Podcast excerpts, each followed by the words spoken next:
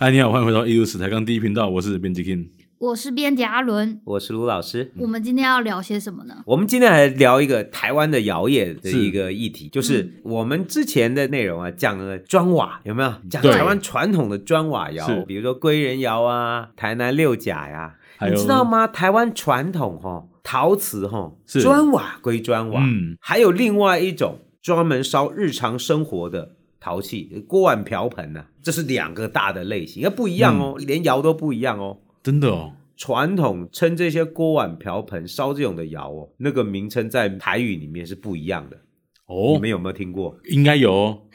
我我们以前聊过呃包包子窑吗？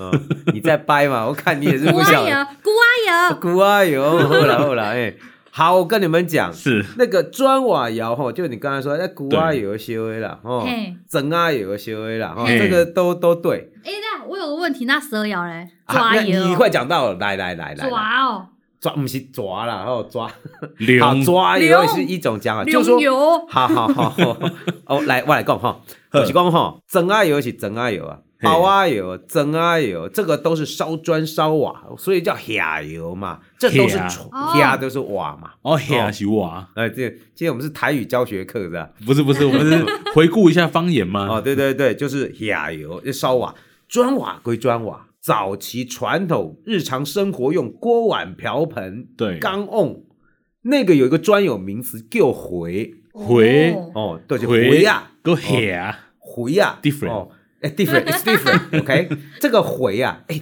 哎，这个是字很诡异哦，这个字在字书上没有，没没有，有没有，所以康熙、熙词典查不到它。没有 哦，这一是定要个，配动作，对不呃对？我跟你讲，这是个土话， 嗯，哦，纯粹就的是说方言。我们从那个字书上找不到“回”这个字，是老师这“回”怎么写？来对，十字边儿再一个回家的“回 左边是一个十，右边是回家的回”，。就念“回哦，哦，”哦。我没看过这个字，哎，没看过吧？ 就是说这个字是一个地方性的字，在福建地区，是在福建的闽东、闽南、闽北，差不多都有这个嗯字“就、回”。比如说，那只是念法有些差别，闽南念“回”，回呀、回呀、就是锅碗瓢盆，哦，但锅碗瓢盆全部统一回。回呀、哦，哦，就是它跟砖瓦是分开的，容器类的。装成用的是就回呀啊，闽东闽北，以前我去调查哦，长乐啊、福州那边呢、嗯他们念海海哦，哦，你看同一个字，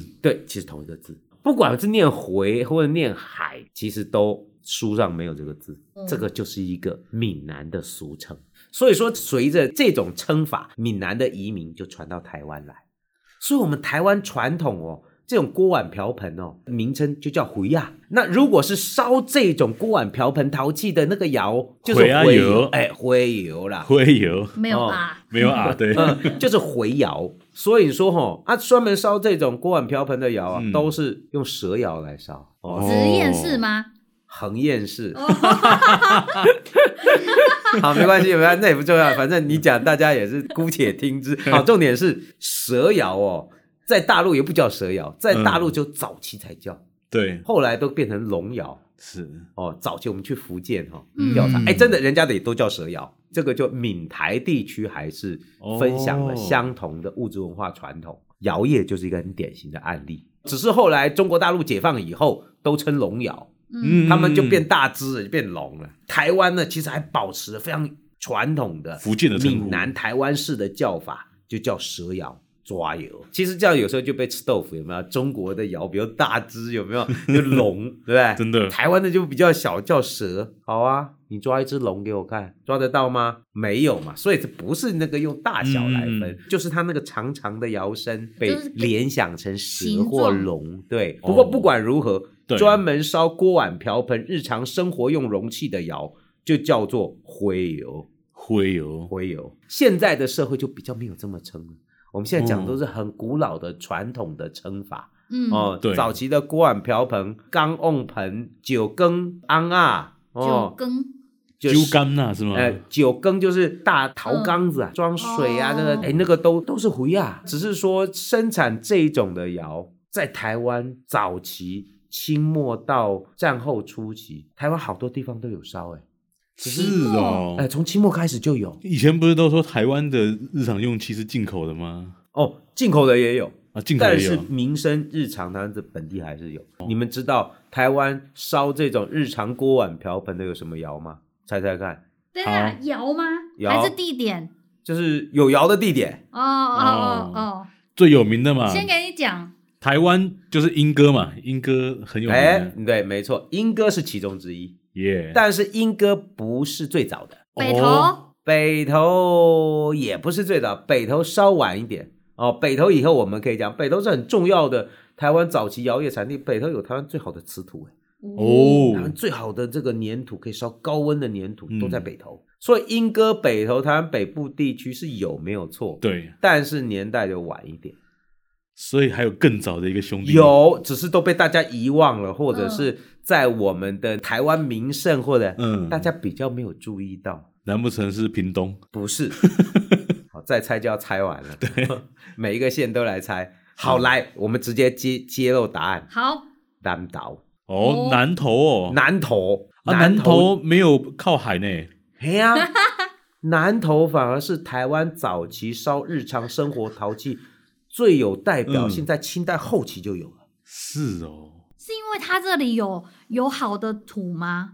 嗯，就是为什么你发展南投这那么个团可以 OK 不错，嗯但是为什么你知道？这就涉及早期台湾的经济和民生发展的过程。是不是有什么流浪师傅跑到南投去定居？呃说人家流浪，呃，其实跟那个商业的这个消费有关。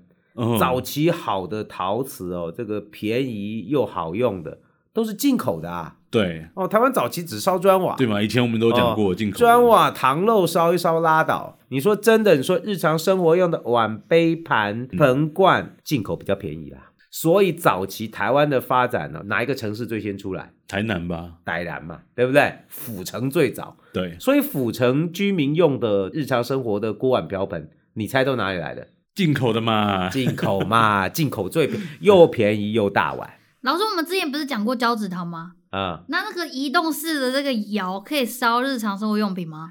不大能，因为温度太低了，哦，温度太低了，那个只能做烧做烧装还饰。漏水，哎，烧一烧还会漏水，嗯哎，那个又都很低温，吃会毒死人，好不好？哦， 所以说早期进口的多啊，府城从福建到台南、嗯那个货物进来很快的，又便宜又好用，所以早期吼南部地区不可能有做锅碗瓢盆的窑，哎哎，那不可为能什么有台湾回啊后来要自己开始烧啦？所以就嘛是，因为不靠海，对不对？哦，没，错，你说对， 就是因为你不看靠嘛。海我，这刚以就为你在惨了乱嘛，说，对不对？嗯这就惨了，就是说，当然府城又方便又快， 嗯可是随着开发，由南往北，由沿海到山区，当随着城市的慢发展，慢慢的又大家又移民又向山里面去开发。到了清代后期的时候，嗯比如说台湾西部近山很重要的一些地区，它离海也很远呐、对，如就南果投要嘛进，口，那很贵呀、还要搭车上山路，哎，对，你看南投，嗯南投就是很重要，进入中央山脉开垦，或者是山林资源要运下来，这就变成一个很繁荣的聚落。可是日常用器怎么办？海港过来很贵呢，哦，自己做。跟原住民借，原住民也没有 啊，原住民自己也没有啊，你跟我借，我也没有啊，要不然我送你两颗椰子，你自己去慢慢哦挖好了。 啊所以说，就变得是反而叫近山地区嗯这些移民聚落，当它有好的粘土，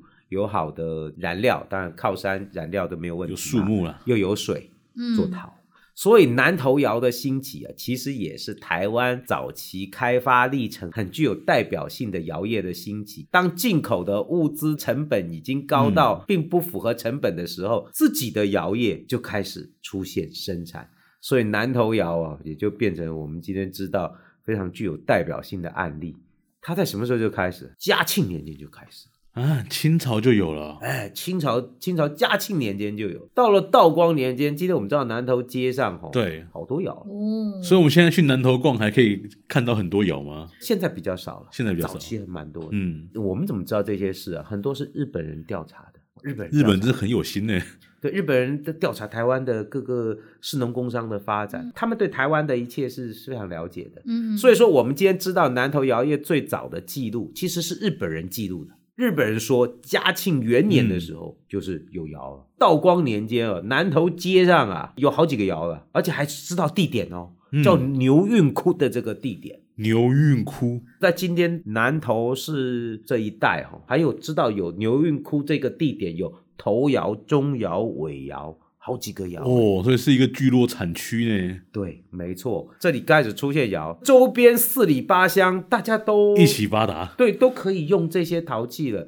也不用用进进口的柜啊。嗯，这些锅碗瓢盆、缸瓮，好好用的，所以南投就变成了台湾早期很具有代表性的一个窑业中心。老师那条街就是我们吃麦当劳那条街吗？你说张南路吗？对对对，哎，我告诉你，今天张南路路上还有，有一次我不是停车，嗯跟你讲嗯里面有个窑，有没有？对我还带对你们去看。对，它那个窑的结构就跟清代的那个窑其实是差不多的，就是传统的蛇窑，在今天南投都还有哦。哦，所以你们上次去南头玩的时候是有亲眼看到这些窑的哦，有啊，我带他们进去，那个阿公还坐在旁边嘞。对啊，好羡慕哦，哦我又没跟到那那个阿了。公八十几了嘛，对不 对？ 阿公那时候他是说是，八九吗？反正八十几了哦。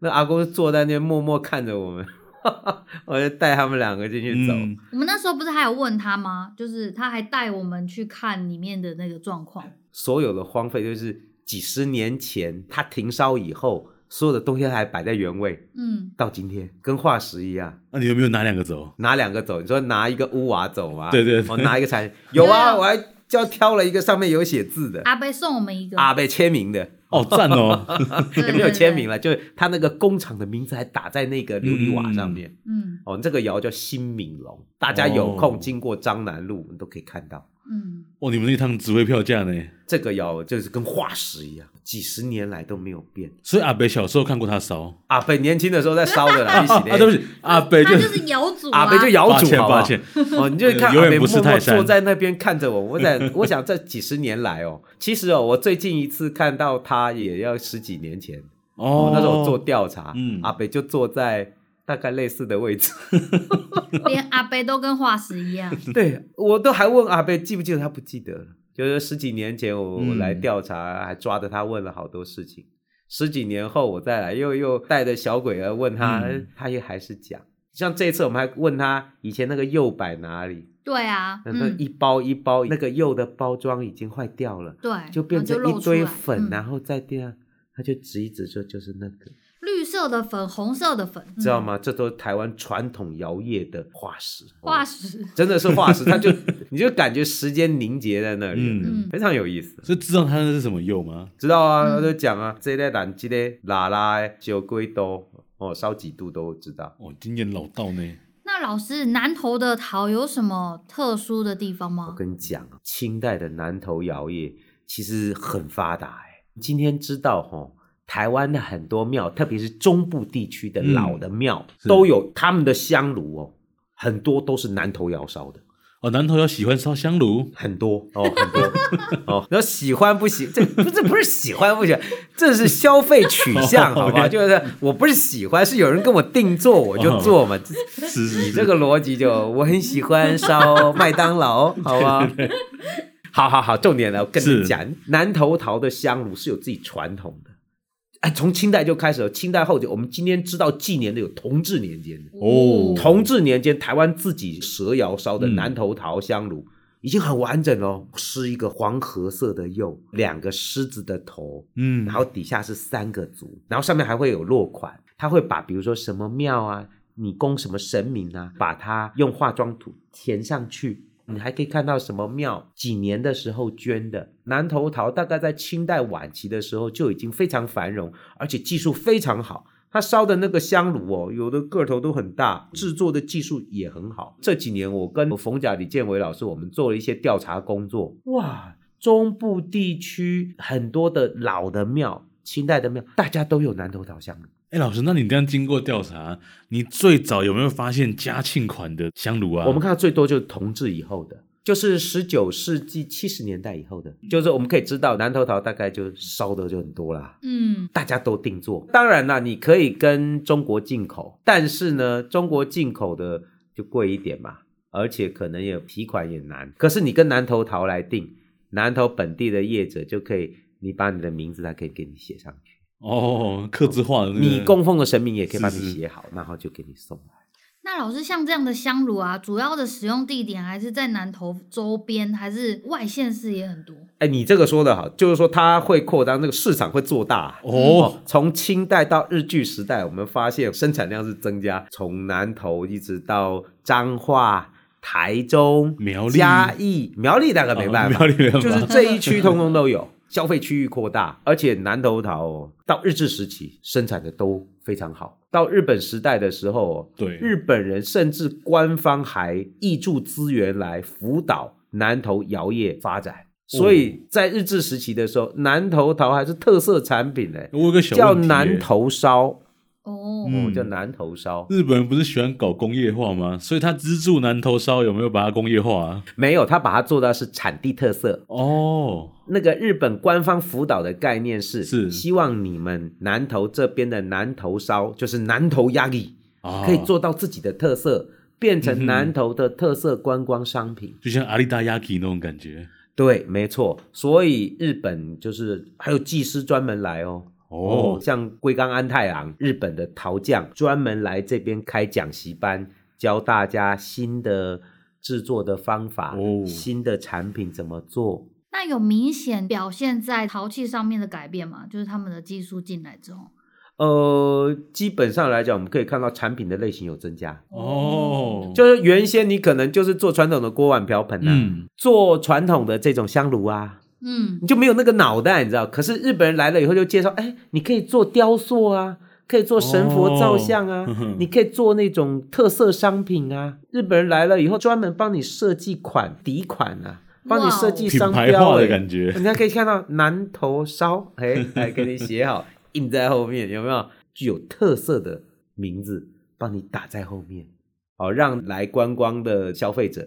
都可以在这边买到本地的名义特产，哎，都可以买到也。算是名牌了啦，哦，所以你不要看哦，那个南头桃在清代到日治时期，甚至到战后初期，是台湾很重要的一个地方产业。那你们上次去南头逛这一圈呢、嗯，有没有看到什么南头陶里面非常特色啊，非常具有南头风采的一些陶风器？采哦，有啊，在今天南投县文化局哦，还在今天南投市圆环那里，对圆环用日治时期的武德殿哦，对哎做就了一是个做了一个南投桃南的投，展示厅哦，对对对，展示专门弄了一个展示馆哦，嗯哦，赞哦，然后里面的文物都不错，有一些都是很好的日治时期以来的收藏，甚至清代的都有。重要的陶器哈、哦，嗯，南投陶的产品传世的很多都还是今天南投县文化局的官方收藏，还是他们试货啦。哎，对他们把它专门有一个古迹历史建筑来去陈列，就是今天的南头陶展示馆，建筑也好看，大家可以去这边参观，很好看。啊，我记得有一个雕塑品是那个很认真在看书的那个叫什么？？什么二宫神对对对对对对对，对，哎，这就很典型哦，嗯这就日本人来了以后日本人弄的做的这对种对对对对艺术性雕塑，对做个什么，就是日本也有那种苦读出身的那个案例，对，二宫金次郎读书，就日本的一个很穷的小孩，他都要上山砍柴，可是还是嗯一边抱着砍柴书一边在看看书书。后来人家做到教育部长啊， 好哦励，这么志厉哦害哦，还是做到什么部长级的，哦，就很励志啊。我看那个雕塑啊，它上面的书是有写字的、欸，哦，这么精细哦， 真的写日文字。这个陶器是台湾人做的，哦，是台湾南投的匠师做的。这匠师很有名，姓刘，叫刘树之、啊，他们都很有名的。南投陶本地非常有代表性的陶师，他的儿子还去日本留学，哦哦，拿陶瓷专业学校毕业的。那怎么不跟自己老爸学学，跑去跟日本人学？当，然，呃，那个进入日治时期以后，就是已经是学校教育，就是说，哦台湾第一个受正规的陶瓷教育的创作者或陶瓷的师傅，就是南投这边出来的，嗯，哦，就是刘树之的儿子，叫刘岸章，这都是非常有名的陶师。那在那个馆里面就有蛮多非常有特色的南投陶的这个比如说文物，比如说讲个吓死你的，是连棺材都有，棺材啊，是木头不够吗？嗯，装死人，真装死人哎、。那不是很重吗？哎，是啊，当时哈、想说对嗯我们这个陶艺哈、要推广到日常生活的所有面向，所以有一个师傅就想了一招，那我来做棺材好了，就用陶来做棺材哦，嗯真的就做棺材，而且还专门成立株式会社，就是我们是南投陶棺材公司哦，哦准备大卖特卖。那好用吗？说到 重点，那个阿伦记不记得？你嗯今天船是只剩下一个陶棺，就就在我们刚才说的展示，其他都对都都对丢掉了哈，就剩下一个。你有没有看到那一个里面有什么特征？里面有一个孔嘛，嘿嘿嘿那个孔应该是，哎，给你猜好了，棺材里面棺方材方弄个正正的孔是啥意思然后里啊面？有一个孔在底部。让让蚯蚓可以爬进去，哦，你好恶好主心！意欸再来，耶你说人死了会怎么地啊？会腐败吗？呃腐败， 会有腐败一水定会是什么呀？湿水，哎，哦尸水要流出，就是这个棺材，哎，好看是哎呀，蛮有创意的。对，问题是人会烂呐、啊对，你这个棺材是陶做的，嗯，它又不像木头，它透气，所以尸体不好腐化呀。我觉得最大哦的问题是会不能腐化吧？我觉得对湿水这个问题还不大，所以就是其实是什么呀？不好用啦它，就会变僵尸。好恐怖哦 ，就不好用嘛。哦，后来真的是怄死了，就是你这个不好用啊，那结果公司后都开了怎么办？亏 死啦，亏亏大了去 啦。做一个亏一个，哎，所以后来他就就剩一个，就剩下这一百零一嗯个，现在在那个南头陶展示馆，大家没事可以去看。哎，但是从一个技术的角度来讲哦，你看 那烧会很难做，缩，我告对不诉你对？很难做哦，就是又对难对做对嗯，又不好用， 所以那个师傅怄死了。你又难做，你说这么大一个陶棺，对那你那个粘土要压成陶板，对烧还不能变形，啊也不能裂掉，哎，很麻烦呢。嗯，哦，他还生产了很多， 哦，真的是很怄啊。南投人创意无限呢。哦那你说南投清代做出来的日常生活，我觉得很漂亮的，人家是有那个坏龙，对，而且有装饭的盆子，或者是拜拜用的剑盒，就是嗯祭哦上供用的剑那、河对，知道那个上面都用化妆土做很仔细的嗯雕刻，就是镶嵌，对不对？哎，镶嵌的好漂亮的，然后还有肉雕，清代就有，所以有南头陶的技术。传统和特色都很重要，它那个变化哈、或者很特殊的会跟着时代走。比如说哈、对，他们在日治时期哦，到了战争的时候，嗯，做什么？你知道？做做一种东西叫防空缸啊，防空缸，所以就像防空洞的概念吗？差不多。